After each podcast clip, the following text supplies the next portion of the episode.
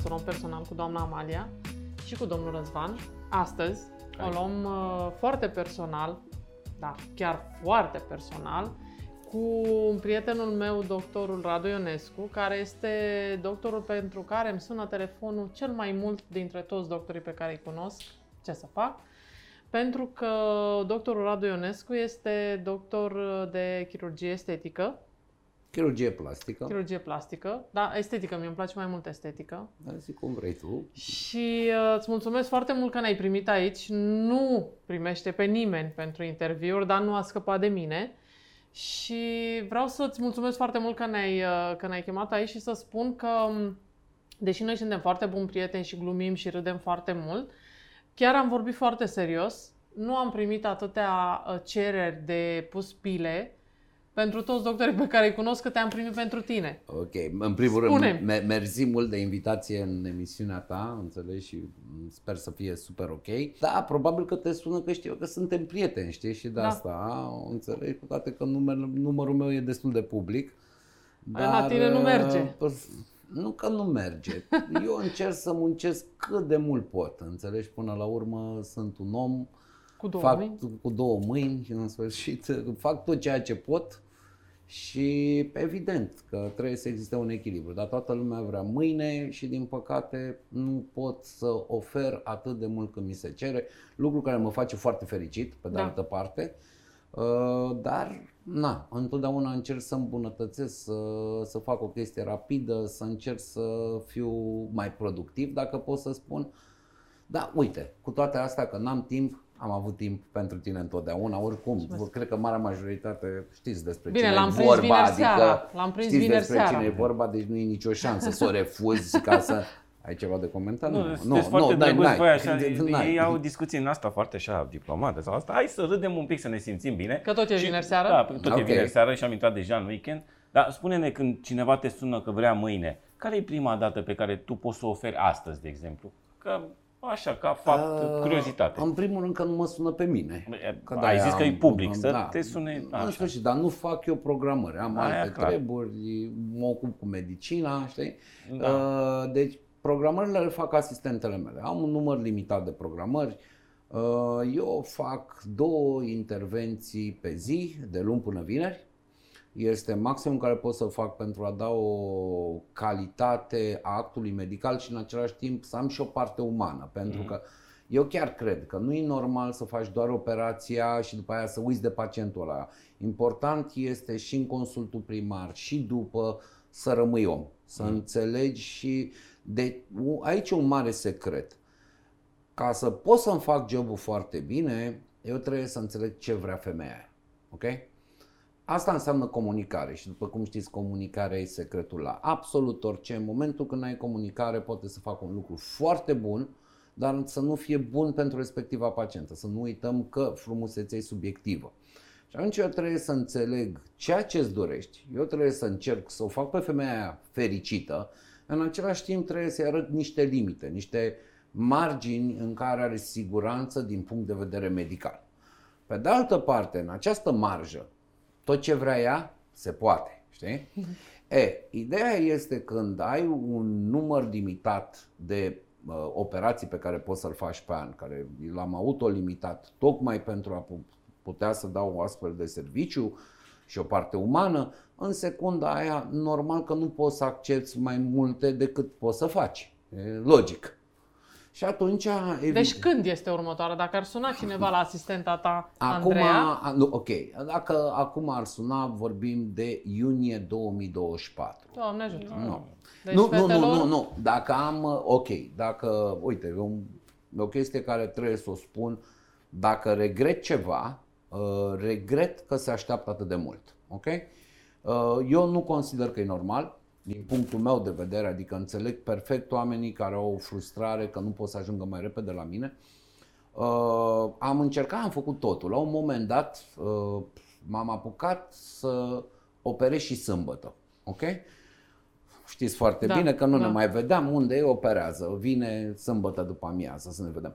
De ce? Pentru că mi se părea că aștepți așa de mult și dacă operez și sâmbătă, mai fac încă două sâmbătă, poate reușesc să mai scurtez cumva. De unde? De unde? Tot Total acolo greșită. ajungi. Nu. Era mai rău, știi, din ala, ce ai făcut? Unde suntem? În iunie, ok. Hai că am muncit și sâmbătă. Ce am Unde făcut? suntem? Aia, nicio În problemă, iunie. am mai pus încă o lună. Adică... și atunci mi-am dat seama că chestia asta este futilă. Și uh, acum, în sfârșit, aici sunt niște procese la care nu mă pricep prea bine, mă repet, sunt doctor, eu știu să operez, sau cel puțin asta cred, asta îmi face plăcere să, să cred, uh, dar aici e o chestie de business la care, până la urmă, am cerut ajutor la oameni care se ocupă cu chestia asta și vorbim aici de management, vorbim de marketing, vorbim de, de oameni care se pricep ce fac o astfel de situație, pentru că nu sunt profesionist în domeniu. Mi-au spus că e o chestie de preț, ok, facem un preț mai mare să, re- să reducem din numărul de cereri, pentru că altfel nu pot să fac o discriminare între pacienți, Or, orice pacient trebuie primit și atunci singura selecție se putea face pe baza prețului. Al doilea rând, uh, informatizarea, de exemplu, a sistemului, da? Adică viitorul din punctul meu de vedere și din punctul oamenilor cu care m-am consultat este complet digital. Ok? De-aia suntem acum pe platformă digitală și atunci asta înseamnă că tot procesul de rezervare va deveni electronic uh, în sensul în care A, va deci fi... nu mai poți să pun pile deloc? Nu mai poți să pui pile pentru că mai Andreea nu sunați. mai există. Ok? Nu mă mai sunați. Adică Andreea, vreau să fac un fel de open book, să spunem uh, cum sunt la, ai, ai trăit în LA, Mhm. o perioadă de timp, toată lumea știe, știi foarte bine, vrei o masă la restaurant, vrei o rezervare pentru film, vrei un bilet de avion, vrei orice vrei, nu mai e pe cine să suni. Da. Ești Te de duci acord cu online mine? și poți să Te duci ai online? și VIP dacă vrei Da, plătești da, mai da, mult. absolut. Ai diferite package în care tu vrei acolo, masa aia, în ziua aia sau uh, serviciul ăla, tu ți-ai dat Mhm. Orice e datele- posibil. Orice e posibil. La tu ți-ai dat datele. prețul corect? Exact. Tu ți-ai dat datele, uh, în secunda aia uh, ți s-a luat cardul, Mhm. Ai făcut un payment în advance, asta înseamnă că ești direct interesată să vii uh, la acel serviciu, că dacă nu, evident, este cea mai bună chestie corectivă, este să plătești. Și atunci toată chestia asta va, de, va deveni foarte transparentă și tu știi când vezi că toate locurile sunt ocupate, dau un exemplu, vrei o masă la un restaurant, vezi că toate locurile sunt ocupate, Deci cauți restaurantul bun. ca- sau cauți prima dată la care vei putea mânca acolo, dar înțelegi că nu mai ai pe cine să suni. Și atunci mi se pare o chestie extrem de corectă să fie o, o, o programare transparentă în care omul să vadă ce are online în timp real. Într-adevăr, pot să fac tot așa serviciile care le am și acum. Am un serviciu uh, în afara orelor de program, uh, în cazul în care se eliberează un loc de operație, am un Cu un consul mic VIP. fi. Da, absolut. Pentru Dar să știți că așa e, scuză-mă că te întreb, așa este la LA, la cei mai uh, cunoscuți că Mm, e nu în estheticieni. LA, este, este Și peste la New York tot. și peste tot. Eu Pe- spun peste unde tot am în lumea întâlnit asta. mai deci mulți. asta este peste tot în lumea Plătești, asta. poți să te vadă și mâine. Dar Mm, plătești. Nu te pot vedea și chiar mâine, indiferent cât plătești, pentru că totuși trebuie să respecti o ordine a celor A, bine, oameni nu dai care- pe nimeni nu dai pe afară, nimeni nu, nu, afară. nu, dar dacă stai peste program pentru cineva... Stai peste program, problema este alta. E, Și conceptul asta trebuie înțeles, că degeaba stau eu după program, da? Uh, Dacă omul respectiv vine și plătește un extra fee care să-l văd după program, eu nu l-aș primi dacă n-aș avea și unde să-l operez. Nu uitați că numărul de produs este limitat numărul de operații și atunci mie nu mi se pare corect față de un pacient să vină să plătească, să-l văd, dar fără să-i dau o soluție finală de loc de o operație. Și Eu atunci tot încerc cu... eu nu pot să te Să bag primesc în pe față, cineva știi? dacă Tot în- nu am unde să-l primesc, N-am pentru ce că să nu mai mi se fac. pare corect. N-am ce să Ok? mai fac. Deci asta e o chestie de corectitudine și oricum Am încercat. nicio șansă când l-am updatat ăsta. Ok, bun, o să fie și sunt convins aici și cred că următorii tăi știu despre ce e vorba aici în România, e vorba de o educație. Noi, de exemplu, facem o programare undeva, tu faci, la un coafor, nu mă refer de tine, Mhm. vorbim de multă lume în domeniul ăsta, la un restaurant și hotărâm că ieșim la un restaurant. Suntem foarte puțini dintre noi, dintre români, care, care sunăm- să sunăm înapoi, domnule, nu mai am chef să Da. vin. Uh, Mentalitatea în general e lasă care cui să-i dea. Da, Ok? nu. Care de fapt când ești foarte serios și începi să ții timpul ăla pentru respectiva persoană, te încurcă până în ultimul moment. Astfel, dacă treci la acest sistem, care, repet, n-am inventat eu roata, uh, devine o chestie extrem de profesionistă, dar în momentul în care nu te prezinți, atunci ai, ai pierdut niște bani Așa și e în o America, și la chestie de mese. seriozitate, exact, și la Dai masă și la cardul absolut și- tot și s-a da. terminat scurt. Și atunci eu cred că dacă am paciente care sunt programate de acum 2 ani, sunt foarte Mhm. multe dintre ele care s-au mutat din țară, a venit COVID-ul, au, au, s-a, s-au schimbat foarte multe Mhm. lucruri. A venit COVID-ul, uh, s-au mutat din țară, au rămas gravide, uh, și-au schimbat jobul, s-au operat la alți colegi între Mhm. timp, adică e o chestie de realitate și nu au mai făcut. Și atunci, odată ce o să reimplementez tot acest sistem, există o mare posibilitate ca multe dintre ele pe această perioadă de 3 ani de zile să se anuleze și atunci o să aibă șansa prietenele tale să ajungă mult mai repede la mine. Pentru că timpul se va scurta. Da. Și asta e O să, productivitatea ce vorbeam o să mai le devreme. spun, o să le spun. Ok. Dăm și mie, te rog, Răzvan, că știu Oh, că îți da. face plăcere, una rog. sau două dintre, ca să vedem despre ce vorbim, de fapt, Răzvan. Da. Răzvan. Așa, De, eu, uite, de fapt, îi l-am dau luat pe astea Răzvan să că se joace cu silicoanele astea. de aia. Ți-am dat că astea, uite, sunt diferite. Spune-mi, te rog, ce înseamnă astea? Asta e. Și ce înseamnă, cum să zic, ca valoare, cum să spun, estetică pentru o femeie?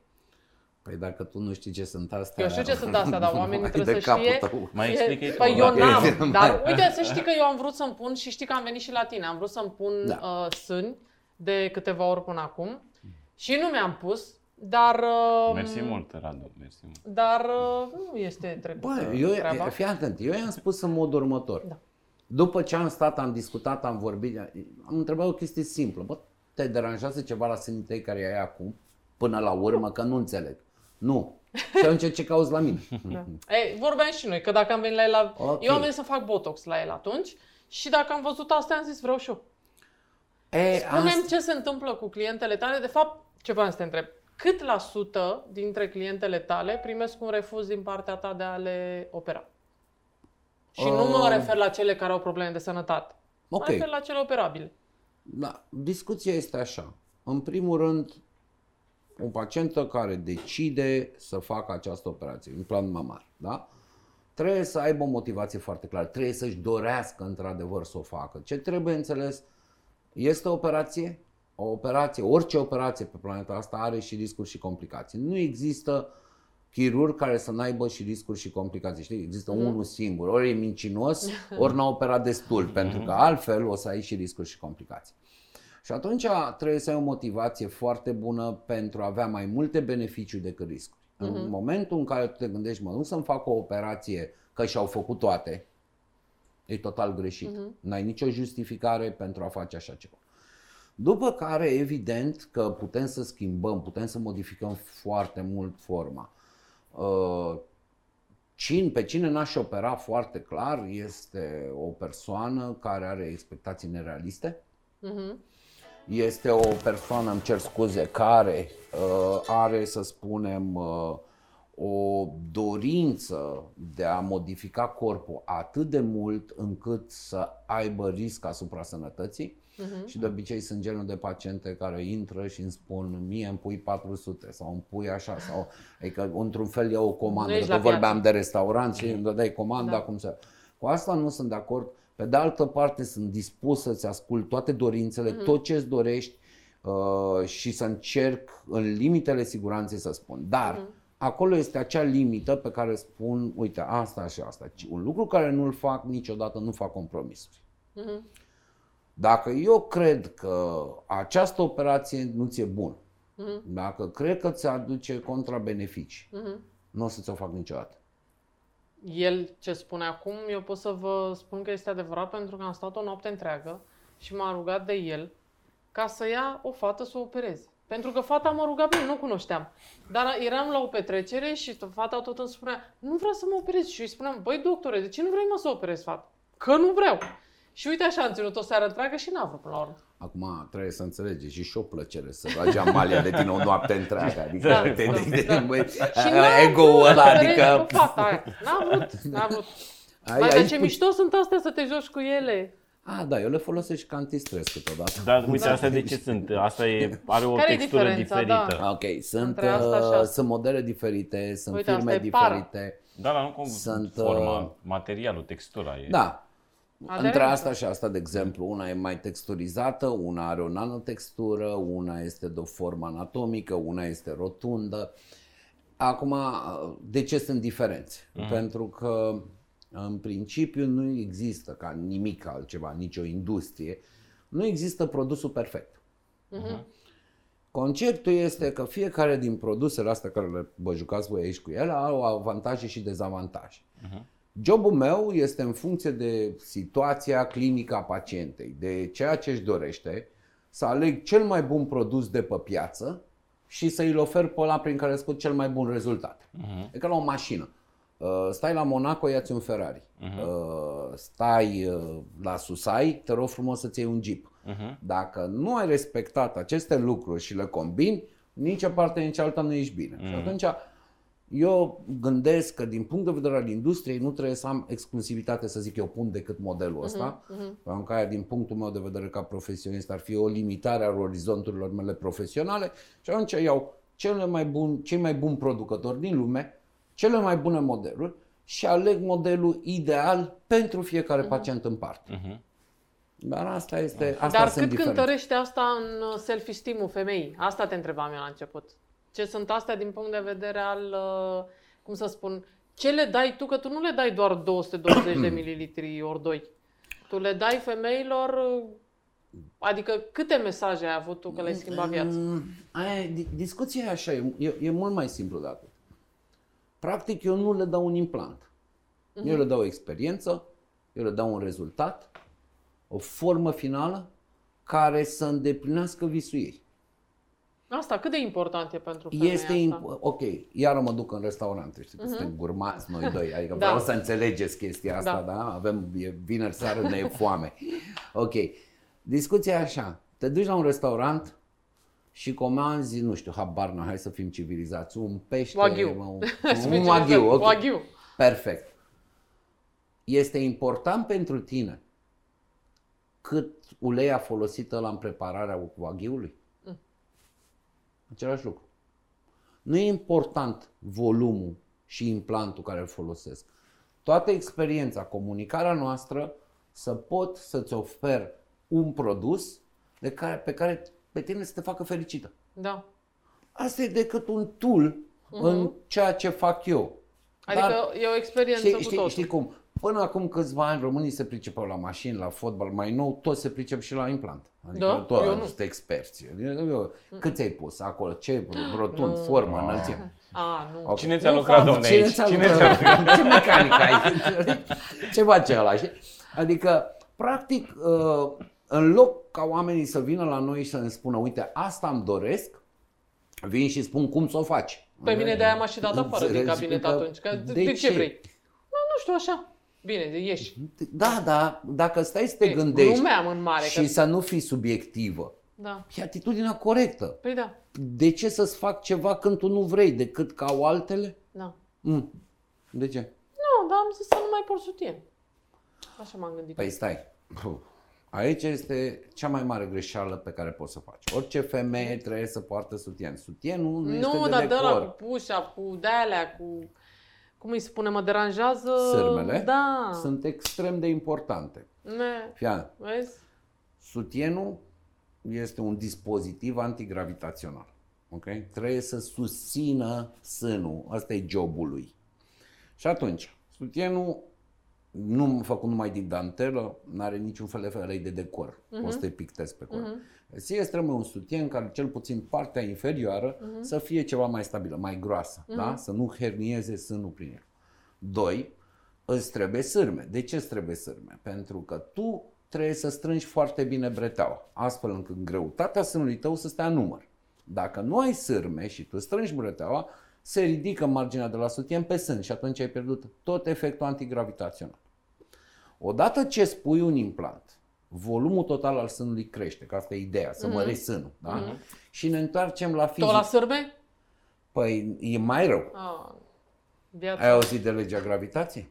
Am auzit, dar e vorba de masă acolo și dacă masa e mică... Volumul, masa, mic. știi? Masa orice mic, da. cât masa e mai mare, cu atâta trebuie să o susții mai bine pe o da. atracția gravitațională. Nu o să vezi niciodată la 70 de ani o femeie care are cupă A la sutien cu sânii până la buric. Da. Dar în schimb una cu scupă de Foarte posibil să o vezi. De ce? Pentru că asta se întâmplă. Cu cât e sânul mai greu, cu atâta se lasă mai repede. Cu cât se lasă mai repede, cu atâta tu trebuie să fii mai atentă antigravitațional. Nu trebuie să variezi în greutate, trebuie să susții sânul, sutien, bustieră, bla bla bla. Bine, Mm. acum, domnul doctor, poate să zic aici că vorbim de gravitație așa la altele. Dar la mine nu e cazul, domnul doctor. Trebuie să spui că am niște sâni care nu sunt lăsați zi să audă ăștia. Ce dai? Vezi- Are vezi niște că te sâni sun- care, unde sunt eu, mă? Dar Are să niște zică, sâni mă, care Răzvan. nu Păi sunt nu, că lăsați. pe el Să nu zică zice lumea că e Răzvan. subiectiv, dar tu ești doctor. Păi Poți da, să dar tu zici. ești prietena mea, amica mea. Exact. Nu pot să Ah. dau să informații zic? O să despre rămâneți un nelămuriți. potențial Ce să vă pacient. fac? Are, mă, are. Da. Așa. Zici că are, are. Da, ne asta întoarcem e, la asta e un seriozitate. chip aici? Da, ăsta e un chip. Ăla e un chip, uh, practic e un chip de apropiere, există un dispozitiv Ok. în care te apropii, pui, îl pui la nivelul Și sânului știu unde e pacientei nevastă ta. și îți dă o serie. Ok. Înțelegi? Seria aia trebuie să accesezi un întreg program și spune ce model e, când a fost pus și așa mai departe. A, în cazul că se întâmplă ceva... În cazul unui accident auto, dau un exemplu grav în care pacientul ajunge la spital și are un implant rupt în urma accidentului, Mhm. tu în momentul ăla nu știi ce model are pacienta înăuntru și cu asta Ah, poți ok. să-ți dai seama. Foarte Al doilea lucru care te ajută, uh, un astfel de chip și era o idee să se pună la toate device-urile astea acest chip, este un, îți arată că e un produs original. Mhm. A, există contra fake-uri? Eu n-am întâlnit, n-am auzit povești, uh, doar în China se pare că au existat o astfel de discuție, nu știm cât de reală este, dar stai și te gândești, uh, se falsifică totul acum. Absolut. Da, ok? da, da. Și mașini. Și Fac riscul mașini. este să se rupă... Să se rupe, să aibă un problemă de desaiez și în primul rând să nu fie aprobate de bă, FDA. organismele bă, medicale care aprobă dispozitive medicale, pentru că trebuie să treacă o grămadă de teste. Da, ia spunem, care sunt riscurile... Ți-ai pus în, ai spus și tu că sunt riscuri în afară de infecții și asta, că Ok. asta nu poți controla. Dar, de exemplu, organismele pot să respingă. Absolut. Absolut că poți să respingă. Respingerea de obicei se numește contractură capsulară. Are 4 grade. Uh, gradul 1 e un sân normal, gradul 2 e un sân ceva mai dur, mai rigid. Nimic Ah, ok. deosebit, dar îl simți mai dur. Gradul 3 sânul este dur ca lemnul și se ridică implantul către polul superior al sânului. Gradul 4 devine și dureros. Gradul 3 și gradul 4 trebuie să-l operezi, să cureți înăuntru, să schimbi acest implant. Riscul ăsta de rejecție pe ce au apărut generații mai noi de dispozitive, de, de implanturi, deja se reduce și se reduce semnificativ. Ok. Să spunem acum la un risc general este undeva la un 1%. Companiile foarte bune de device-uri, cel puțin cele cu care lucrez eu, dar vorbim cele mai bune companii deja pentru că au o rată sub 1%, dau o garanție de 5-10 ani uh, pentru contractura capsulară. Adică Ok. dacă faci o contractură și ai luat un device premium, ai și această acoperire pentru contractura capsulară. Marea majoritate a acestor rejecții apar între 6 luni și un an jumate și Ok. extindem 5 ani și supraextindem până la un 10 ani. Evident, dacă nu ți l-a rejectat în primii ani, e puțin probabil că organismul să nu se obișnuiască cu el. Și, deci tu poți să stai și 10 ani cu asta și... Poți să stai și mai mult de atâta, poți să... Acum există și o mare dezbatere. În teorie, aceste device-uri, și vorbim de generația 5 generația 6 de implanturi mamare, teoretic, ca device, au o garanție pe viață. Ce înseamnă asta? Nu e garanția sânului, e garanția implantului. Adică ele sunt testate ca rezista 50 de ani fără probleme. Acum în Statele Unite este o dezbatere foarte mare bă, în care un fel consumatorii au cerut să dăm explicit că nu sunt device-uri pe viață. Este corect. Uh, De ce spun asta? De ce e corect? Este foarte puțin probabil că o femeie care își face la o vârstă de 25 de ani un, un implant mamar și care dorește să arate bine, este foarte probabil că pe parcursul vieții Ar să mai trebui să- suferă o altă operație în care să uh, refacă, să spunem, efectele gravitației, variațiilor de greutate, sarcini Da, multiple, sarcini, da. etc., etc. Adică trebuie să-i spui omului, vezi, odată ce ai început, este posibil, dacă dorești să păstrezi același nivel de calitate, același nivel de rezultat, e foarte posibil că pe parcursul vieții să mai ai operații. Um, poți să alăptezi? Da, Cu- acum poți să alăptezi, implantul punem uh, sub mușchi, deci nu are nicio interferență Mhm. cu glanda mamară. Vorbim pentru o augmentare simplă Mhm, și mai ales acum marea majoritate a chirurgilor plasticieni din lume folosesc incizia submamară, adică nu mai interferă Mhm. Mai- cu glanda da. mamară aproape deloc. Mhm, mhm. Deci nu sunt probleme la alăptat. Um, eu întreb asta pentru toată lumea, pentru că eu știu răspunsul. Pentru că eu de mică am fost foarte complexată că nu aveam sânii mari. Și că tot timpul eu trebuia să am niște push-up-uri. Când eram mică îmi băgam și aveam și de astea, aveam știi jumătăți de astea și le băgam prin sutien și cum era lumea mai dragă, aluneca ăla și se ducea și mă ducea repede la toaletă și adică e un stres, eu înțeleg. Ok. Eu înțeleg, vă dați seama, am 45 de ani și tot mă gândesc vreodată să-mi pun sâni.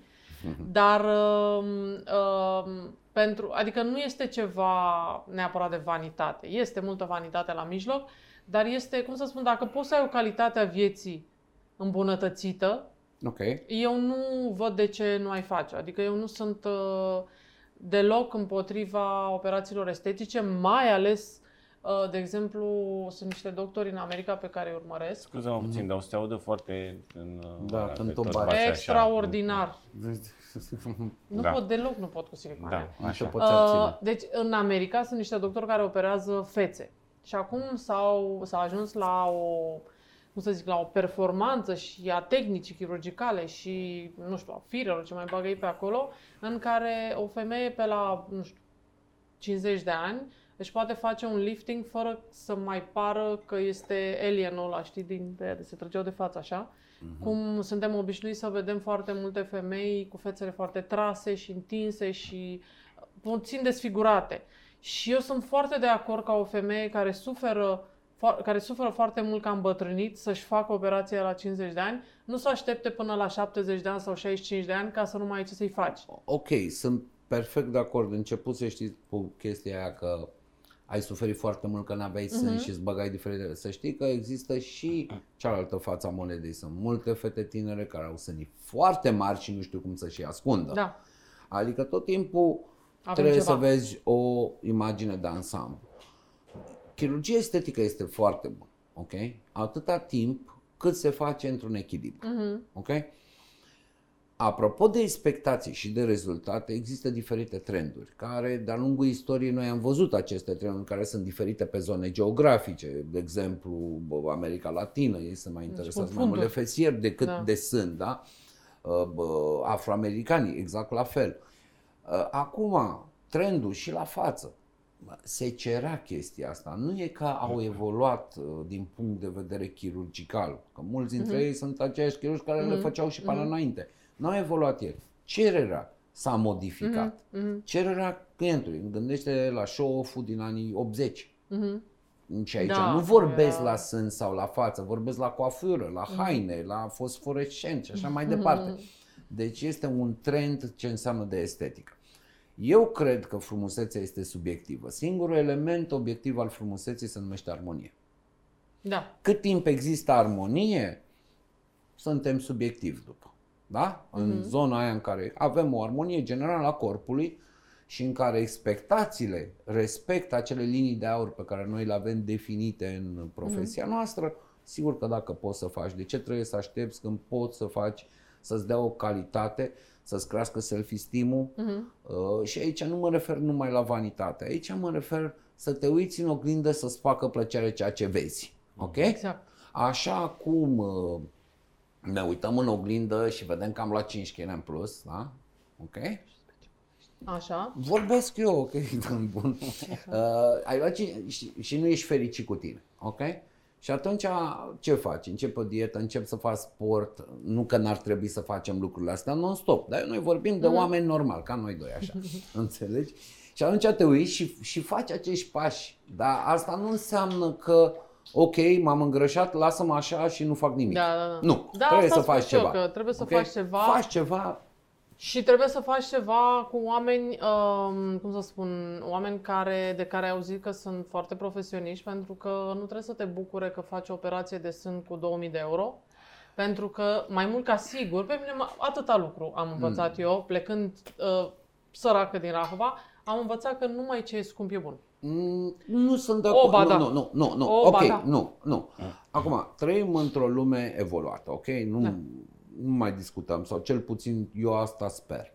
Suntem în 2021, uh, suntem cetățeni ai lumii, nu mai trăim în București, nu mai trăim în România, trăim pe toată planeta asta, internetul are uh-huh. absolut toată lumea. Discuția este simplă. Prețul astăzi, trăim într-o lume capitalistă. Uh-huh. În lumea capitalistă, prețul este influențat de cerere și ofertă. Simplu. Dacă ai cerere mare, crești prețul. Preț mare. No. Pentru a reduce cererea, să poată să meciuiască oferta. Uh-huh. Dar asta se aplică nu în medicină, nu într-un anumit produs. E vorba de cerere și ofertă. Da. da. Deci dacă e ieftin nu vrea nimeni, deci nu vă duceți acolo. Și dacă Sau, n-ai bani, nu, nu, nu, nu. faci ce, ca mine. Ce, nu ce este, faci. Nu, ce este ieftin, ce este ieftin nu e neapărat rău. E, E un prost. anumit, nu, e un anumit nivel de calitate care este ok pentru calitatea respectivă. Nu e bun. Nu vă luați după el, că el vrea să fie drăguț cu ceilalți. Bun, Cum nu. fair Eu, tot, tot, eu ai știu că lui- sunt un om foarte, foarte fair, dar Dacă e ieftin, nu e bun. opriți-o Asta pe este. femeie. nu. Deci, da, asta vreau să vă spun. Tai dacă Um, devenim violenți, da? Ok, ok, bun. Uh, Răzvan, tu Ia, nu ai poftim. întrebări? Nu, că eu... E um, emoționat, da, eu are deja, sunt- e da. tactil. El, nu- dacă îi lasă Eu cu asta textura până asta El a sunt venit să se foarte joace, curios. l-am adus Sunt să foarte se joace. curios Ai de văzut? Am textura făcut asta. și o bancă cu sâni la Da, o intrare. să ai luăm văzut? N-am văzut. imagini, o să luăm Da. imagini din clinică, Da, nu Da, vă da, las da, așa. da. acum. Ai, ai, o, ai o Ah, ia invenție să de-a văd. mea, da? Da. Da. Tot Un timpul știi că scaun dacă cu- te joci așa, ajungi la un moment dat, te plictisești să le tot Da, întorci da. pe toate fețele. Și te gândești, bă, da și dacă mă așez pe el. și am făcut o bancă să vezi senzația. E rezistente unica. sunt? Da, da. Cât de rezistente sunt, apropo? Sunt foarte rezistente, da. Treci cu mașina peste el, la modul ăsta. Fetelor? Wow. Da. Dacă trece cu mașina peste voi și aveți implantul acesta, Exact. el va supraviețui. Voi nu. Măcar Implant, să- implant, implant, Momentul implant. sponsorului. Da. Uh, da, uh, așa. Uh, Răzvan vrea să te întrebe ceva, că pe mine deja mă turbează întrebarea. Eu nu mai pot când aud că ai o botoxată, Da, dar nu. se referă la buze, eu nu mai pot Diferența face. dintre botox și acidul Asta. hialuronic pe care tot mai multă lume îl uh, confundă ca și utilizare, asta o, o dată și ce alte astfel de uh, chestii uh, prost înțelese sau greșit înțelese tu ai mai întâlnit și Oh, întrebări de genul ăsta. Ok, deci să înțeleg că te referi la celebra expresie și-a pus botox în buze. Da. Cred că la Da. asta Da, era că botox întrebarea. vine de la bot Ok. și atunci... Povestea e destul de simplă, nu, nu, nu, nu, nu se leagă cu asta. Uh, vorbim uh, de publicații în jurul anului 2000-2005 în care chirurgia estetică nu era, să spunem, atât de mm, prezentă în viețile noastre, era aproape ceva tabu, dar în același timp existau diferite reviste uh, care, uite, ce și-a mai făcut nu știu ce vedetă, Mhm. ok? Și acolo cineva a scos această mare perlă și a pus botox în buze. Mhm. ok? Uh, Scopul nu era să spună că a fost o zonă injectată cu toxină botulinică, ci că botoxul ar mări buzele. De ce fac acest Acterix? Există o tehnică cu toxină botulinică pentru aceste șanțuri de aici, care se în cod bar, apar mai ales la fumători și în care se poate într-adevăr injecta botox în Da, buza pentru că e un rid. suplimentare. Da, ai un rid și atunci îl tratezi. Volum obții cu acidul hialuronic. Botoxul nu face altceva decât relaxează musculatura. Asta e treaba botoxului, a toxinei botulinice. Aia e pe o perioadă de 3 luni, pe când acidul hialuronic face volumizare, în general vorbind, da? Substanță care atrage apă și volumizează foarte bine. Acum, că s-a perpetuat în media această expresie și a pus botox în buze pentru să-și mărească buzele, asta este o greșeală din punctul meu de vedere a celor... Dar și astăzi vorbește lumea așa. Da, pentru că presa nu mai face greșeala presa e asta. să- nebună? Nu, nu, nu, nu, presa E nu, și nu, ea pre, presa să- nu mai scrie așa ceva. Presa nu mai scrie. Ah, și au Dar rămas- în au rămas- educația anilor, vorbim 2005, a rămas bă, gazetari, evident, s-au informat, sunt oameni care se informează tot timpul, ăsta e jobul lor, din asta trăiesc, s-au informat, au înțeles că trebuie să facă o erată asupra acestei expresii, că s-a înțeles greșit, ei n-au mai folosit-o, da, a rămas în uh, expresiile comune ale poporului român. Ești Și o așa e, botoxată așa. pentru că eu sunt o botoxată. Da. Eu sunt o botoxată pentru că fac botox, Botox. de la 27 de Da. ani. dar nu are nicio legătură cu acidul hialuronic pe Da. care... Da, nu... dar astea sunt, sunt multe expresii care aici sunt, sunt lucruri care țin de educație, de interes, uh, de știință, de interesul Mhm. poporului român către știință, care din păcate este destul de redus, dar aici sunt alte subiecte, alt, aici ține strict de educație. Mhm, ok? Niciun coleg de-al meu niciodată n-ar promova așa ceva, botox în buze, să-ți măresc Da. buzele cu Că, botox. ai, că pur nu și simplu ai există tăcea așa din ceva. gură dacă ți-ar Da. pune botox în gură, nu l-ai mai mișca. Da, Știi? ar fi Adică exista ar fi liniște. ceva, ar fi o idee, dar nu cred Dar că poate vor fetele. faci tu pe p- canalul tău de Instagram unde tot timpul pui niște p- filme educative foarte, Mm. uh, foarte bune, inclusiv uh, operațiile pe care tu le faci și le arăți ca exemplu. Poate mai oferi și astfel de informații, pentru Că că, nu sunt surse, astea singurele. surse de Am- am- informare... Am, am, mai, am mai făcut, uh, m, acolo m-am axat foarte mult pe chirurgia sânului, Mhm. uh, pe, pe story. De ce? Pentru că dispar în 24 de ore și atunci oamenii mă urmăresc. Mhm. Practic acolo încerc să fac o educație, ce trebuie să ceri, uh, care sunt tricurile. Mhm. Uh, Așa, eu cred că într-o zi bă, oamenii care mă urmăresc Știi, la un moment dat, că tu îți dorești să faci sâni, într-o zi va veni și un caz care e similar ca al tău, Da, da. ok? Da, și da, atunci, da, uh, pot multe fete speră văd, da, chestia da, da. asta și practic încerc să educ să se înțeleagă foarte clar că este o operație cât se poate de serioasă și nu pot să o compar cu un mers la Mhm. coafor Mhm. sau cu cumpăratul unei Sau cu un rochii botox. sau un... Da, nici, și botoxul, tot un act medical e, ok? Tot un act medical e. Și pot exista complicații și la botox, hai să ne înțelegem clar. Eu n-am avut, deci faceți-vă. A, da. Pot exista, normal că pot exista, că îți mai clăznește ceva Știi la că, cap. uite, Dar- românul, a, bă, ulciorul. Să Și vă- aia, eu n-am Deci pățit mie mi-a cine, zis, domne? mie mi-a zis Jean lui Seba așa, aveam 27 de ani, zice la cine să faci botox? Zic ce, nu fac botox. A, zice, e prea târziu. Mm, Nu, e prea târziu să încep.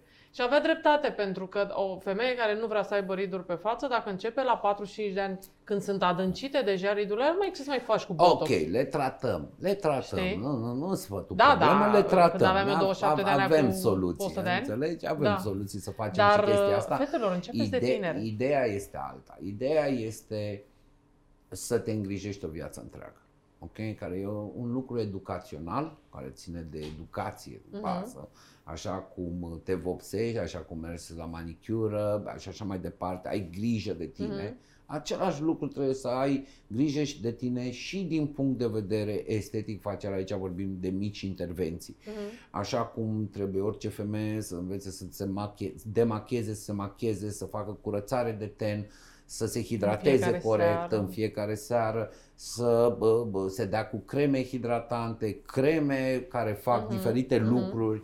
La fel, în anumite momente în care observ că tenul suferă și ai ajuns la o limită din ce înseamnă non-invaziv, adică Mhm, creme și mhm. masaj și curățenie, atunci poți să treci la etapa următoare, care se cheamă mici intervenții, care aici avem botox, acid hialuronic, etc., etc., tratamente laser și așa mai departe.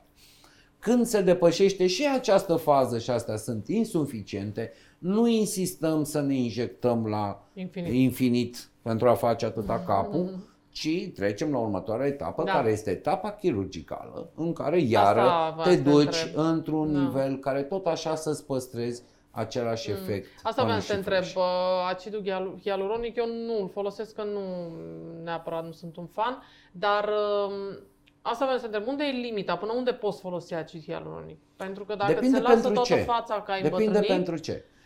Acidul pentru, hialuronic nu știu, trebuie să facă pomeți, așa. Păi buze... Stai, stai. Iar ne întoarcem la armonie. Dacă tu ai o zonă a feței care este deficitară din punct de vedere volumetric sau dacă ai pierdut volum specific într-o Mhm. anumită zonă, da, atunci poți să compensezi acel volum cu acid Mhm. hialuronic. Da, la 70 de ani nu mai poți. Depinde. 50. Dar de ce? Sunt femei care arată extraordinar de bine la 50 de ani, Mhm. fantastic chiar. Alea Da? nu au nevoie. Poate au nevoie, dar au ceva minim. Și sunt, din păcate, femei care nu s-au îngrijit și așa mai departe și care la 35 de ani arată deja uh, cu indicație pentru chirurgie. Mhm. Uh, poate să fie o chestie constitutivă, poate să fie un lucru de neîngrijit. Frate, cine spune unde ești, Mhm. Noi suntem, ca medici. Mm. Ăsta e jobul nostru, să evaluăm. Bine, dacă te interesează, pentru că este foarte normal să nu vrei să-ți faci toată viața nimic. Da, e foarte ok. Dacă tu ești Mă- mulțumit mă- cu tine mă- așa mă cum repet. ești, asta este cel mai important lucru. Adică Hai noi, să ne- noi, eu m-am întâlnit ne cu un întoarcem. medic Ne întoarcem. uh, un- Scuză-mă că te întrerup. Fac și eu așa, știi? Da. Ba, știi, mai Nu, dar talk scuză-mă show-urile pe alea. mine. Dai, băi. Nu, da, scuză-mă pe Dar mine. lasă- Așa am te rog frumos să început faci. discuția. Da, Când te-am întrebat de sunt, te deranjează? Nu. Pleacă. da, Nu exact. trebuie să faci. Adică, Exact aceeași chestie. da, adică să nu înțeleagă femeile care nu vor să-și facă nici Ah. botox, nici aia, că le obligă cineva sau că uh, punem vreo anatemă asupra lor. Nu. Deci cine nu vrea să-și facă, eu vorbesc despre femeile care vor să-și facă și care trec tot timpul prin fața oglinzii și se mai trag de aia dacă ar fi așa, dacă ar fi așa. Nu știu, nu vă mai trageți atât și încercați un botox sau Mm, nu eu- mai sta toată viața să regreți că nu ți-ai făcut un botox, că nu te-a omorât un botox. Adică Nu, încearcă dar să vezi eu, dacă eu, îți eu n-aș place. zice, fă un botox. Du-te la un A, consult. bine, te la un consult, tu ți-l faci tu în baie. Du-te dar... la un consult, Da, da, da, înțelegi? Nu vine la mine și spune, fă un botox. Na. A, Zic nu, ce nu, te nu, nu, deranjează, zic eu ce trebuie să Da. faci. Corect. Înțelegi că ți-e Da. jobul meu, de Da. fapt, știi? Adică știu eu cât trebuie să fac. Când tu te-ai dus prima dată și ți-ai făcut botox în Franța, colegul meu, care e un medic foarte respectat și foarte cunoscut în Franța, nu i-ai spus ce să-ți facă. A, nu, el m-a întrebat. Unde să Înțelegi? faci botox? Când, când mergi la un urolog, ai o infecție Mhm. urinară, nu-i spui, domne, nu-mi da antibioticul ăla, dă mie Mhm. cuzinat, că știu eu. Nu, îl asculți pe respectivul Mhm. medic. Ăsta e scopul Mhm. consultului Mhm. medical, să-ți dăm cele mai bune sfaturi în beneficiul tău ca pacient. Da. Nu să-ți faci Da, altceva. asta, nu, asta vă- am vrut să spun mai devreme, că cine nu vrea, e ok să nu vrea, adică să nu credeți că vă oblig la ceva. Și mai este o, o altă situație, am spus mai devreme despre costurile intervențiilor chirurgicale sau nechirurgicale estetice. Uh, ele sunt mari pentru că trebuie să fie mari, pentru că oamenii buni au timpul limitat. Asta nu înseamnă că uh, este interzis cuiva să facă o anumită intervenție pentru că nu are bani sau Nu. eu ce le sfătuiesc pe femeile care vor să-și facă asta este, fapt, este să strângă bani și să-și facă lucrurile astea la un medic cunoscut, la un medic care știi că e medic, pentru că Da, s-a întâmplat în da, România da, să-și da, facă la ok. medici care doar s-au numit medici, dar ei nu erau medici. Nu, nu, nu numai în România, Adică se să nu- întâmplă sau- peste tot da, pe planetă, evident, hai să ne evident, înțelegem foarte clar. Evident. asta. Și, adică ăsta este sfatul meu foarte sincer. Strângi bani și îți faci atunci când ai bani. Dacă n-ai bani, nu te duce doar pentru că e ieftin undeva. acum, Că nu e o iar, rochie. iar, iar, iar ne, trebuie să ne înțelegem la o chestie, adică nu că iau apărarea, dar sunt niște lucruri de spus. Prețul în chirurgia estetică are m- mai, mai multe părți, ca în orice. Da? Nu e doar Mhm. medicul. Există, în primul rând, uh, substanțele care le folosim, materialele care le Mhm. folosim, calitatea materialelor pe care le folosim. Mhm. Uh, Asta nu înseamnă că un device care nu este la maximum ce există pe piață nu e bun. Mhm. Dacă nu era bun, nu era aprobat pentru vânzare către om. Mhm. Ok? Deci toate device-urile care există pe piață sunt bune pentru utilizare la om. Mhm. Într-adevăr, cu mici diferențe. Nu toată lumea trebuie să meargă cu Rolls ca mașini. Hai Mhm. să ne înțelegem foarte clar. Și un lucru foarte important care face o diferență mare la preț, uh, Este- prețul device-urilor folosite și aici vorbim de la cih hialuronic, la implant mamar, la absolut orice. Mhm. Al doilea element sunt serviciile. Serviciile care înseamnă servicii de la intrare, de servicii de ospitalitate, aici vorbim de personal care este introdus, spațiu, locația spațiului, evident. Una este un cabinet, un spital în centrul Bucureștiului și alta este să ai un cabinet în Târgoviște, cu tot respectul pentru Târgoviște, dar vorbim de diferențele Da, da, de da. preț între asta, care asta se reflectă în preț. Mhm. Mhm. După care, într-adevăr, sunt onorariu, e onorariul medicului care este trecut în funcție de cerere și ofertă. La un Mhm. anumit moment, sunt mulți dintre colegi, eu și alți colegi de mei, care nu am făcut această creștere de preț Mhm. Pentru că am vrut neapărat să câștigăm bani. Am făcut-o special să limităm cererea. Mhm. E o mare diferență. Da? Da. Adică uh, ce, ce trebuie înțeles este că prețul este foarte variabil și este gândit ca orice piață liberă să dea posibilitatea câtor mai mulți oameni să poată să beneficieze de serviciile unei anumite ramuri din punct de vedere Da. profesional. De-aia te contraziceam, nu luați ceva scump. E total greșit, trebuie să evaluezi ce vrei să iei, calitate pentru banii care îi plătești și ăla să fie un deal foarte fair. Da, dar și uh, asta la un doctor bun, chiar cu cel mai ieftin uh, implant, tot e mai scump decât și-ar permite foarte multe, care Da, spun o- la un hai- moment hai- dat, hai să ne înțelegem. lasă că mă duc Nu. la unul care face cu 2000 de euro. Hai să ne înțelegem. Chirurgia estetică și, și 2000 de euro. Trăim în România. Și 2000 de euro sunt o căruță de bani. Păi Păi fie o sunt, chestie da. foarte clară. Pentru marea majoritate a românilor, 2000 de euro sunt foarte mulți bani și lucrul ăsta trebuie respectat. Noi vorbim aici, chirurgia estetică foarte clar intră într-un domeniu profesional al luxului. Da? Uh, și atunci, evident, că nu, toat, nu se adresează tuturor oamenilor, dar asta e toată industria și aici noi nu vorbim doar de România, Da, la da. nivel global. Peste tot, Ok? okay. de la fel. În America te costă 100.000 de euro să-ți faci fața, Da, de dolari. dar iară, și acolo găsești diferite Da, da, da. targeturi de prețuri, Da, da, da. iar, iară ne întoarcem, adică uh, dar oricum, și dacă găsești la 20.000 de dolari, tot pentru americanul de rând este o sumă foarte mare. Hai Da, să da, da. înțelegem. Da, da, clar. Da? Și atunci, de aia spunem, adică nu trebuie să te duci neapărat la cel mai mare preț, trebuie să cauți, să știi ce ți se oferă de prețul ăla, să Asta e clar, afli da. exact ce, ce primești, să înțelegi ce compromisuri faci, să înțelegi ce se întâmplă dacă plătești mai mult și așa mai departe. Adică Da, toate în chestiile general, astea sunt tot... de servicii. Da. Da. Adică, uh, bun, eu îmi doresc ca serviciile pe care le prestez eu Mhm. sau clinica sau spitalul meu să fie la un anumit uh, standard, la un anumit Mhm. nivel, uh, un 4 stele superior dacă vorbim de industria Mhm. hotelieră către 5 stele. Da, eu la spital am uh, șopard în baie, tot uh, kitul, Mhm. uh, ți aduce îmbrăcat, aia un meniu uh, cu 3000 de calorii pe zi. Este neapărat necesar să fac așa ceva? Nu, dar asta am considerat eu că este standard de calitate pe care eu vreau să-l ofer. Da? Da, păi uh, știi că toată lumea spunea, "Na, noi mergem și împrăm în străinătate sunt și la tine câteodată uh, prețul este mai mare decât în străinătate. da, se întâmplă să fie, sunt multe țări care am prețul mai mare, dar uh-huh. haideți să spunem, la colegi de-ai mei cu care mă întâlnesc la congrese și care facem chestii similare, prețul uh, este mult mai mare decât în România. Adică Da. Dacă m-aș duce în Londra, probabil că Mm. aș fi plătit cu 15.000 de lire per operație da, da. față de România. Da, da. Să ne înțelegem, nu sunt adeptul și și acolo sunt alte costuri, te costă al, ai, ai alte cheltuieli Mm, în acești asigurări bani, mai nu că scumpe și așa asigurări mai mai departe. scumpe, cheltuieli Da. mult mai mari, adică totul este o chestie balansată. da.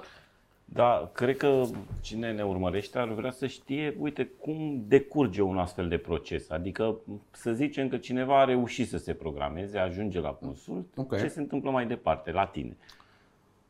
Deci, Până ajungi- la finalul deci, operației. Primul lucru, când ai făcut programarea, trimiți acest chestionar în care eu văd despre ce e vorba. Practic, încerc să aflu înainte să ajungi la consul niște lucruri despre starea ta de sănătate, uh, greutate, înălțime, etc., etc. Logica pentru care fac acest lucru se întâmplă de multe ori ca respectivul pacient să fie sub un tratament cu un anumit medicament care e incompatibil cu actul operator, care are, mai are de slăbit încă 25 de kilograme față de greutatea ideală. Uh-huh. Și atunci, înainte să ajung aici și după ce ai așteptat o grămadă să zic, știi, nu te pot ajuta că tu mai trebuie să slăbești, eu pot să aflu dinainte.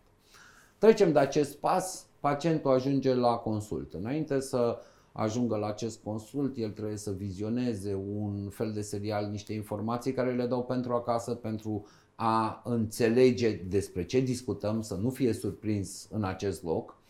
Uh, Iar vreau să creștem productivitatea și să fim foarte eficienți pentru a avea timp să facem discuții personale în timpul consultului. În timpul consultului se discută generalități despre chirurgia sânului, ceea ce își dorește pacienta, cel mai important lucru. Acolo facem măsurători, măsurătorile sunt importante, fără alea nu se poate face nicio intervenție chirurgicală. Începem să stimulez rezultatul postoperator, local, în oglindă, în același Adică îi arăți cum îi arăt ar cum ar arăta- arăta ca formă pe zone diferite ale sânului, după care folosesc niște sizere, sunt niște proteze care le bagi într-un sutien, care să simulez uh, Rezultatul cu, final. O, o, rezultatul la șase luni. Mhm. După ce ai făcut lucrurile astea, primești un set de documente cu analize, radiografie, ecografii, tot ce trebuie să faci înainte de operație, care asta le faci de obicei cu vreo două zile înainte de operație, inclusiv în această perioadă și un test COVID, după care te prezinți în dimineața operației la spital. Ai făcut operația, a doua zi vei pleca acasă, după care va trebui să vin la mine niște consulturi postoperatorii ca să vedem starea și Mhm. evoluția operației. O să ne vedem la un 10 zile, 30 de zile, 6 luni și așa mai departe, plus de ori câte ori ai nevoie sau consider că este ceva neregulă, atunci poți să mă contactezi în funcție de ceea ce simți, Mhm. în primul rând telefonic, WhatsApp, nu știu ce, de-aia zic că numărul meu îl au Mhm. foarte multe, pa- toate pacientele l-au de fapt, tocmai ca să poți să ai timp. Și atunci mi se pare mie ciudat, vino cu asta, te văd, Mhm, ok? mhm. Și atunci de ce? Pentru că tu ca comunicare și ca umanitate trebuie să fii foarte aproape de pacient. E, chestia asta ocupă timp. Mhm.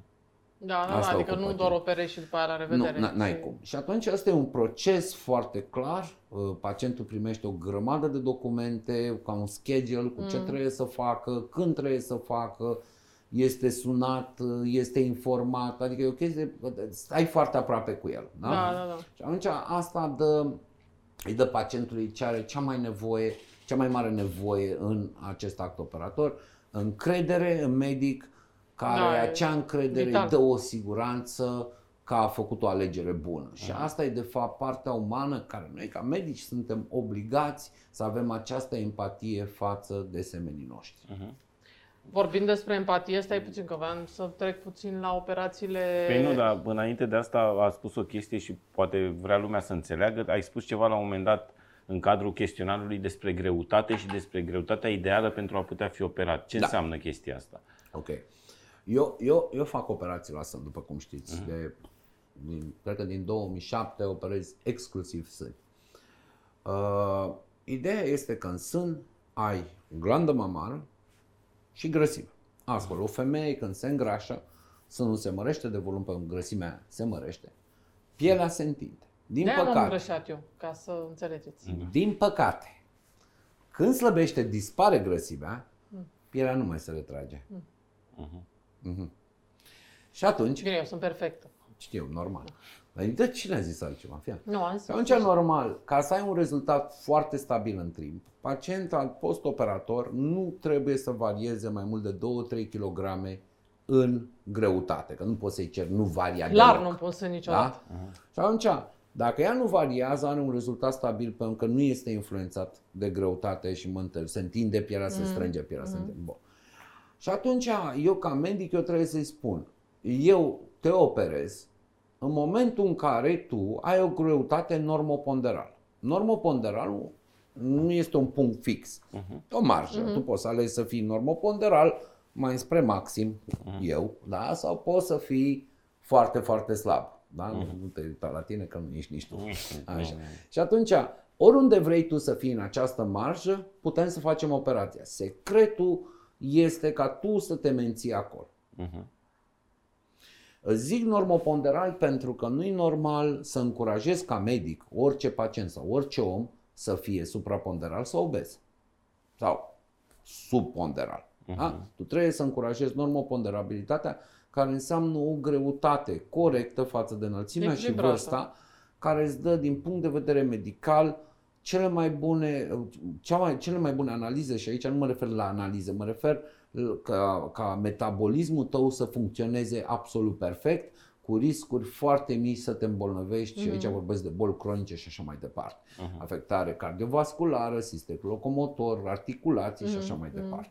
Și atunci normal că te împing în zona normoponderalului, ai ajuns acolo, rămâi aici, eu te operez, așa rămâi și în continuare, o să fii și sănătos și frumos. Mm. Da. da. Și să revenim și la întrebarea Ia. mea, știu că tu operezi și uh, după mastectomie, Da. adică după cancerele de sân și câteodată uh, uh, fie sunt mastectomii totale, fie parțiale, fie Da. uh, ai uh, multe cazuri de, uh, ok. de genul ăsta? E, cum să spun, e una din operațiile mele favorite, una din cele mai dificile. Eu fac acum, uh, fac reconstrucții imediate. Nu, nu de acum, eu lucrez cu doctorul Gogescu, un oncolog, uh, chirurg uh, foarte cunoscut de foarte mulți ani, nu știu, 13-14 ani colaborăm. Uh, fac ceea ce se numește reconstrucție imediată, adică în cazul unei paciente cu un cancer stadiu 1 sau 2, deci nu un cancer foarte avansat, atunci oncologul vine și scoate tot sânul și în aceeași operație, în loc să rămâi cu sânul extirpat care afectează femeia absolut, e devastator din punct de vedere psihologic, În același timp, operatorul încerc să reconstruiesc cu ajutorul unei proteze Mhm, acest sân. mhm. Intri cu sân, ieși cu sân. Numai că ai Mhm. intrat cu sân cu cancer și ieși cu Da. sânul cu un implant Da. în locul acelui volum. Și o operație destul de complexă, destul de complicată. Acum, ce trebuie spus, uh, de câțiva ani, uh, cu ajutorul unor colegi de mei și foarte bun prieten, profesorul Bratu din Timișoara, prof- domn profesor Lască și așa mai departe, o grămadă de oameni care s-au implicat în acest program. România are un program național de reconstrucții, Mhm. în care aceste intervenții sunt decontate complet de Casa Națională de Asigurări Mhm. și aici mă refer și la implant, și la expander, și la actul chirurgical și sunt foarte multe centre care excelează în astfel de operații. Astfel, Mhm.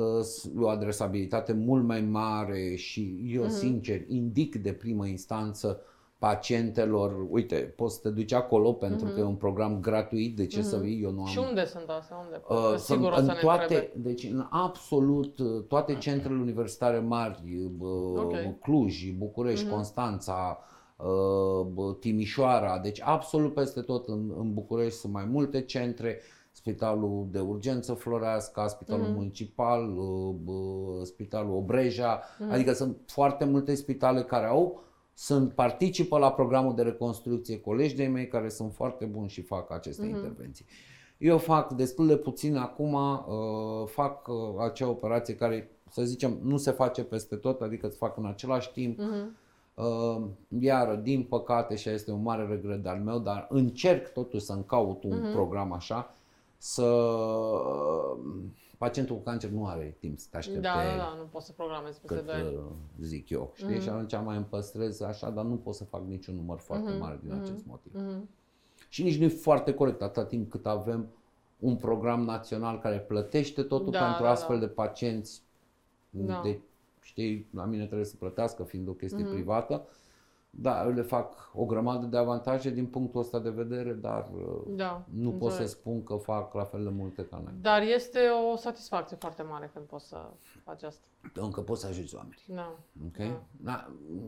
Este- Eu cred că e satisfacție în orice domeniu chirurgical și în orice domeniu medical, pentru Mhm. că, într-adevăr, cancerul reprezintă o boală foarte dură, foarte severă și cu un impact emoțional foarte mare. Dar Mhm, nu uita mhm. că orice fel de boală afectează respectiva persoană și tot un impact emoțional are și tot aceeași gratitudine a oamenii Da. în momentul în care reușești să-i ajuți. Asta da, da, da, nu, eu mă referam la estetică cumva, că asta este, adică pierderea sânilor pentru o femeie cred că are cel mai mare impact. A părului și a sânilor are cel mai mare impact asupra, cum să Absolut. spun, imaginii totale și e Feminității. o dramă.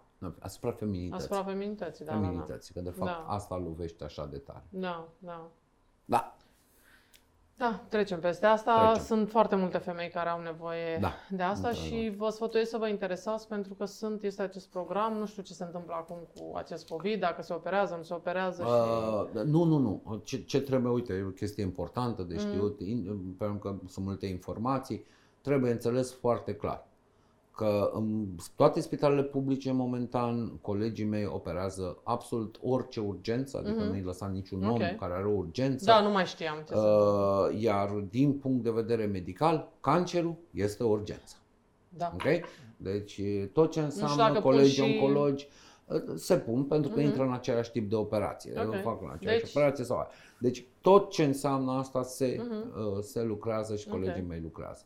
E Dar bine de știut. înainte, știi, înainte să vă interesați de un program, eu aș transmite, uite, pe calea asta, oricărei femei, faceți o ecografie de sân în fiecare an și după 40 de ani o mamografie la 2 Da, ani. doi ani, da. Eu asta fac. Cancerul este o boală, Da, cancerul de de sân sân, aici da. este o boală tratabilă în proporție de 98%. 95, 98%, da, da, da. Dacă o prindem în stadiul inițial. Ok? Altfel se diminuează rău și mai ales în România. În România Da. se da- diminuează Ai drastic. înțeles? Dacă noi ca șansele. medici vindecam orice boală în proporție de 98%, nu mai Da. murea nimeni pe planeta asta. Da. Da. Înțelegem clar. Da, e o mare șansă dacă îți faci controlele la timp E și, așa de simplu. și Papa Nicolau, Și Papa la fel, Nicolau, este evident, o, evident. o analiză foarte necesară pe care trebuie să o faceți dacă aveți uh, femei în familie sau dacă sunteți femei sau aveți mame și uh, trimiteți-le la, la medic pentru că prevenția face enorm de mult în viața noastră. Medicina modernă se bazează pe Pe prevenție. prevenție, da. Și e fair enough, cum s-ar zice. Um, așa. Da. Um, nu mai putem să ținem foarte mult uh, această... E și vineri seara, vrem Da, și s-au noi plictisit și băieții ăștia. Vrem să ne Noi- distrăm. Ok, da. Noi nu se Da, plictisesc lasă și niciodată. uite că abia așteaptă și freacă Da. mâinile. Dă-i mă să Eu am joace, plecat hai, ăsta, mă. siliconul. Haide că-ți dă și ție unul acasă, dacă ești cu minte.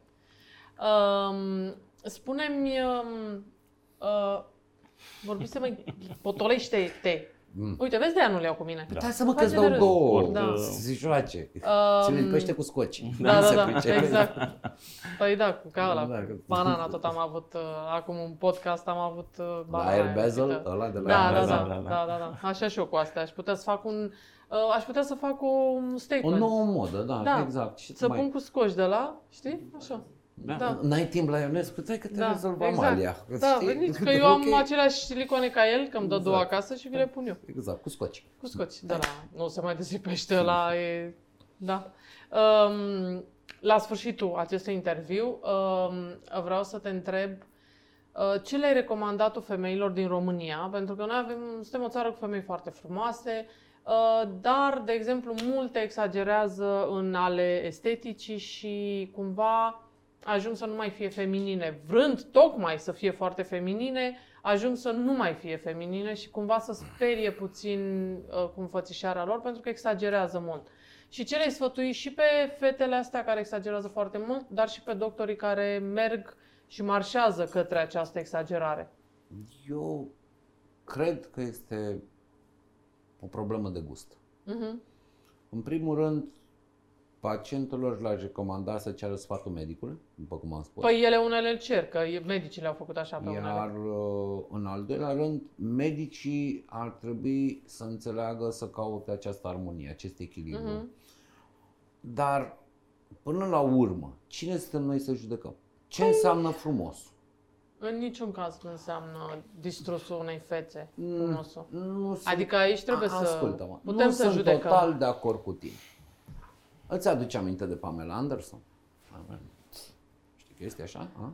Da, da, acum Pamela Anderson e benignă. Nu, nu, nu. pentru Eu vorbeam, față de de, ce se de, mai de, întâmplă. de am dat acest exemplu, că nu mai vorbim de trend acum, doamna Pamela Anderson. Da, Pamela avea și o Atenție. atitudine care mergea cu ce-și Băi, făcuse ea. Vasilescu, tu îi vedeai atitudinea lui Pamela? Că eu Ba, nu. Și- și este... cât- și Eu știi pe cât vremea am- aia nu știi vedeam cât m-am nicio uitat, atitudine. cât m-am uitat după ea, Ei, dar nu- Asta spun. Hai să fim serioși, Hai Pamela să fim, Anderson mă. este bad girl, este cu Tommy, este cu... uh, Este un, un Dacă îl prototip întreb de pe femeie. Vasilescu, el își aduce aminte de când alerga pe plajă în Baywatch. Da, eu, înțeles. Atâta, eu, și mă nu uitam, vorbea. eu mă uitam la Pamela Înțelegi? Anderson pentru Tommy Lee. Nu Adică- te Da, uite, exact. eu, eu îți spun că a, Nu, Pamela aflu Anderson niște are... lucruri noi despre tine. Pamela Anderson, Kate Moss, sunt niște femei care au o Ok. atitudine. Pentru ele mergea Înainte de atitudine. stilul fiecăruia. Păi, eu asta spun. Dar nu poți să Dar te se faci uita Pamela toată Anderson. America la ea. Păi la se uita, sânii ăia. am înțeles, dar... Dacă noi stăi să-mi judecăm astăzi, n-au nicio legătură cu trendul mondial de azi. Dar nu uita că pe vremea aia, aia era considerat frumos. Și atunci, ce încerc eu să spun? Frumusețea e subiectivă. Cine suntem noi să judecăm că planta e frumoasă Păi stai mă puțin, eu sau vorbesc, planta e eu frumoasă? vorbesc de, de, uite, de sân de 400 pus unor fe- fete foarte care le strică coloana, care Ok, arată nu, nu. urât, care, Hai să ne oprim adică să, din să, punct să, de vedere nu, nu. medical, Să nu vorbim de ceva medical, să vorbim strict păi și de estetic. o problemă estetica, estetic. estetica, Estetica e constă subiectivă. în echilibru. Nu putem să judecăm. Trebuie să fii deschis la minte Bă, tot eu sunt timpul. foarte deschisă că... Ok. Da, eu zic și să eu zic așa. ne oprim la un moment dat. Puterea comparației este cea care creează un trend. Atenție ce spun. Până n-ai o comparație, hai să zicem două fete gemene. Una își face ceva foarte natural la față, invizibil, insezizabil, decât au dispărut niște umbre. Mhm. Cealaltă își bagă 10 ml acid hialuronic în buze și își face niște buze. Mm. Ok? Pe care tu le-ai condamnat. Dar aici societatea și lumea o să aprecieze într-un mod și într-un alt. La un anumit moment cele două vor lua o decizie. Și o să zică, am făcut eu bine sau ai făcut tu bine. Și ăla e trendul. Dar noi, ca să fim judecători al trenului, nu trebuie să judecăm, pentru că până la urmă fiecare om și fiecare medic și fiecare pacient are o anumită viziune. Nu neapărat eu sunt medicul tău sau pentru o persoană care vrea ceva extrem de fals, nu sunt neapărat medicul Păi vezi eu că ai al zis tău. fals? Vezi că ai zis fals? Da, dar Deci nu, nu, este o nu, fals din anatemă. punctul meu de vedere, apropo de discuțiile noastre, uite, acum oamenii nu știu toată discuția noastră, până unde merg. Eu cred că o, un rezultat fantastic, asta e credința mea, Mhm. în chirurgie estetică și în medicina estetică este acel rezultat în care nu te prinzi că ai trecut pe la mine. Aia vreau să zic. Da, da, asta e viziunea ta. Păi de- viziunea e Asta este viziunea ta. tănătoasă. În același timp, eu nu te-am văzut niciodată pe tine cu, nu știu, dau un exemplu, acum nu vreau să intru, dar totuși e un, e un exemplu important. Eu nu te-am văzut pe tine niciodată cu un, suntem prieteni de mult, cu un tricou pe care ți-ai scris atâta Versace. Nu că e ceva rău, e o Da, mă, casă era mai mic. de modă foarte celebră. Acele Nu, tricouri sunt Și la, de la modă. Versace, dacă porți, porți Da, haute s- couture. s- Sunt de la Versace, Da. foarte, dar sunt și tricourile alea Da, care da. nici eu, nici tu nu l-ai purta, dar ele se vând. De ce se vând? Cineva le ia. Dar, Adică se- uh, adică nu e...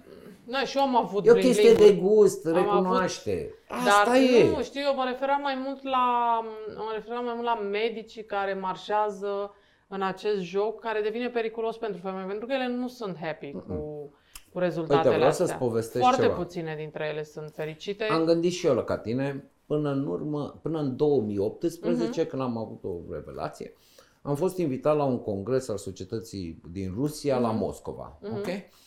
Uh, tipii ăștia băieți foarte deștepți și ce au zis? În același timp, când e un hotel foarte mare, Mhm. Moscova, unde au făcut ei congresul, și eu zic că în același timp, pentru a face un cost efectiv al congresului, hai să facem în paralel, pentru că congresul, uh, hotelul permite, să facem și congresul de dermatocosmetic, adică dermatologi care injectează. Și astfel, toți expozanții Mhm. au două eventuri, au dublu clienți, toată lumea e happy.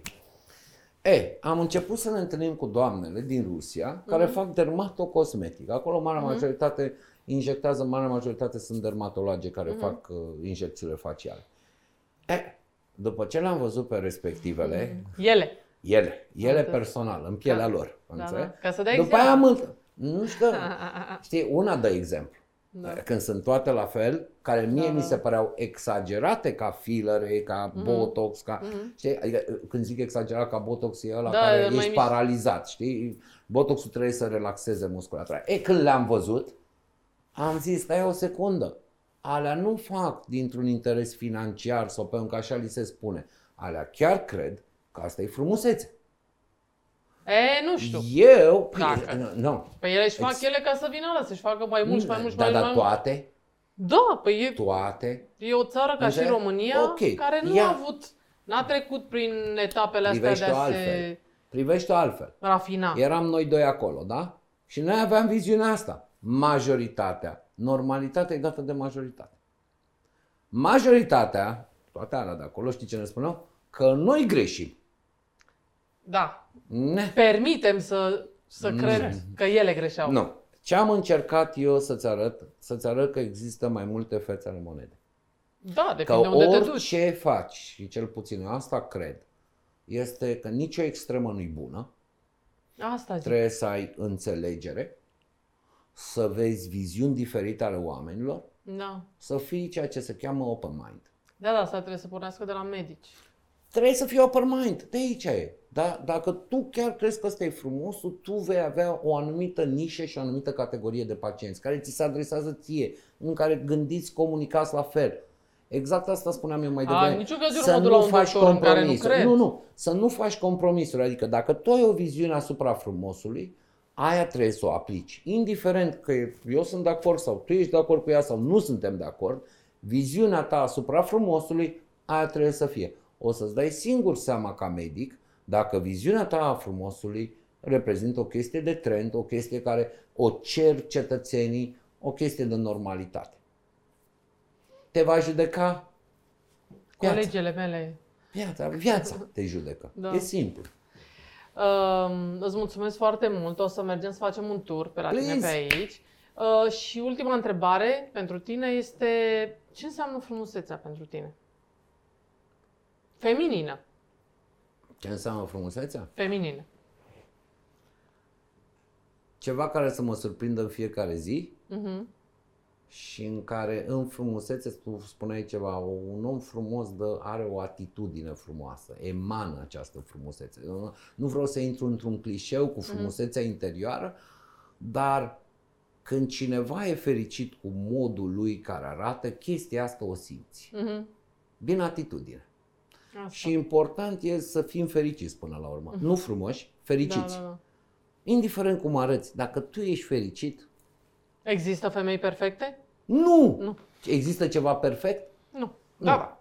Eu am, că toate, noi toate vrem să fim perfecte și noi nu am înțeles că nu există. Da, e, e, e Dar și tu o ești boală. perfect, Amalia. A, Da, da, vedeți? Da, dar Hai tu să- știi că e am chiar o terminat. boală? Nu, pe bune, vorbesc Da. foarte serios. O boală psihiatrică care se numește dismorfism sau Da. body dysmorphic. Nu. Care odată cu apariția social media Există și un S-a articol exacerbat, media, da. nu, dar există articol medical în care s-a dat o nouă definiție a acestei disformia, uh, dismorfia, care se numește Snapchat dismorfia. Care practic social media a influențat atât de mult prin toate filtrele care le are, a- modul în care vrem să arătăm, Da, da. Dismorfismul înseamnă că orice ți-ai face, oricum ai arătat, tu ești nefericit de o Mm, anumită dacă nu parte ești din corpul Barbie. tău sau de tot corpul tău. Da, da, Și da. am zis, Dar asta nu mai e o problemă Pentru asta nu trebuie să veniți la de educație, la e o medic. problemă de psihiatrie. Da, exact. Trebuie să veniți la medic, uh, Mm. chirurg, uh, estetician și trebuie să mergeți la... Știi, Colegii vo- de știi la- vorba aia, chirurgia estetică, de fapt e psihologie chirurgicală, știi, până la urmă. De fapt asta facem. Am înțeles. Ok. Îți mulțumesc. Fiind Ok. vineri seara ne Vineri permitem seara, un da, pahar. tot am pus-o să m și răsuflat de când vorbim. Da. Bă, A fost Lasă o că pune plăcere. gheață după ce închidem. Da, exact. La revedere. La revedere. Uh, arată-ne prin Ce? această minune de, de Aia. cabinet. E, l-a, a, a făcut-o Mihai Popescu, știi? Așa. Mihai De la arhitectul, care e Fratelli, fra, fra, da. frateli, știi? Da. Și a zis, bă, eu nu mă pricep la cabinete medicale, știi? Și zic, eu fac baruri, îmi zice ăla. Și zic, Păi fă ok, ca un fă, bar. fă, fă, ce știi tu, știi? Și... Spune-ne despre tablourile astea. Cine le-a pictat? A, asta le fac eu, am înțelegi eu hobby Domnul meu, doctor cred că face de fiecare toate. are hobby Vasilescu ia mâna de pe dolari. Uite ce face ăla, mă. Păi nu-ți de luați ăștia? Da, sunt uh, real. Sunt de luat? Nu, Dar nu, tu, nu ai, sunt. tu l-ai pictat și pe ăla? Da, eu l-am făcut și pe ăla. Doamne. Da, e un hobby de-al meu, n-am, uh, n-am educație în sensul ăsta. Păi da, da, sunt superbe. Înțe- E, na. Vinzi? Nu vând. Eh. nu vând. Și ăla, ăla e de plecare, înțelegi? Ăsta, ăsta nu e al meu, ăsta este uh, o tipă faimoasă deja în pop art, se cheamă Cristian Pope și am Ce primit tare. cadou. Înțelegi? Mi-era, mi-e pacientul de foarte mulți ani Ok. știi? Și i-am zis, bă, la un moment dat o să-ți fac cadou un tablou, știi? După care a uitat de Mhm. chestia asta, a ajuns faimoasă, a expus la Air Basel, are A, din da? astea internaționale, Ce tare. știi? Și după aia zic, wow, da, ai ajuns sus internațional. Ok, dar tabloul meu care l-ai Unde pus la e? aia, unde e? Unde e? Și ok, mi-a făcut Ce tabloul, tare. știi? În sfârșit, acolo n-am știut cum să ascund un hidrant, înțelegi? Dar e Foarte chiar un tare. hidrant în spate. Da, da, da. Înțelegi? Și Aici Asta tot e așa am Daffy primit Duck, cadou. The Duck. da, da, da, așa de plecare, știi cum Mhm. e? Și aici Și e... pe ăsta tot tu l-ai făcut? Nu, ăsta l-am primit tot cadou de la cineva, un uh, bun prieten al meu. Și Ok. mi s-a părut ok. Iar aici e celebra bancă cu stâțe. Ia să Înțelegi? vedeți. Ia să vedeți. Da, da, da. Și am Ia zis, uitați. bă, cum ar fi exact ce-ți povesteam, știi? Cum ar fi să, să te așezi pe ea, să vezi cum e senzația. Înțelegi? Vasilescu. Și unde, de unde se poate cumpăra o bancă de asta? O să o Da, expun, am, o uh, expoziție. Deci cum a vândut la banana cu scoci, ce, eu nu pot să încerc? Ba Exact. da, eu licitez pentru așa ceva, să știi. Normal. Hai să mergem Hai, acasă. hai acasă, du-te acasă că deja ai probleme. Da. Ce Da. să facem? Da, trebuie, Nu stau eu cu cred spatele. că locul unde muncești trebuie să Dar te până vine reprezinte. liftul pot și eu, da. Sigur să- că da, Vasilescu, Da. cum să nu. Trebuie să te reprezinte, știi? Adică să te simți tu bine în locul Da, e ăla. chiar superb. Adică Știi? e un, ca- e un Și cabinet e care nu modul. pare a fi cabinet. Exact. Știi? Ok. Adică Asta nu a te fost sperie. ideea, știi? Asta Da. a fost ideea. Hai Răzvan, hai Răzvan, Hai, hai hai, Răzvan. Răzvan. Mai stau un Hai, pic, nu mai eu stai stau deloc, aici. hai. Pupa, Nu mai dă- stai. dă- Dă implantul, hai. Mulțumim! Pa, pa, Paradu. Amalia, pa. Paradu, pa, pa. Ai furat ceva? Nu, nimic.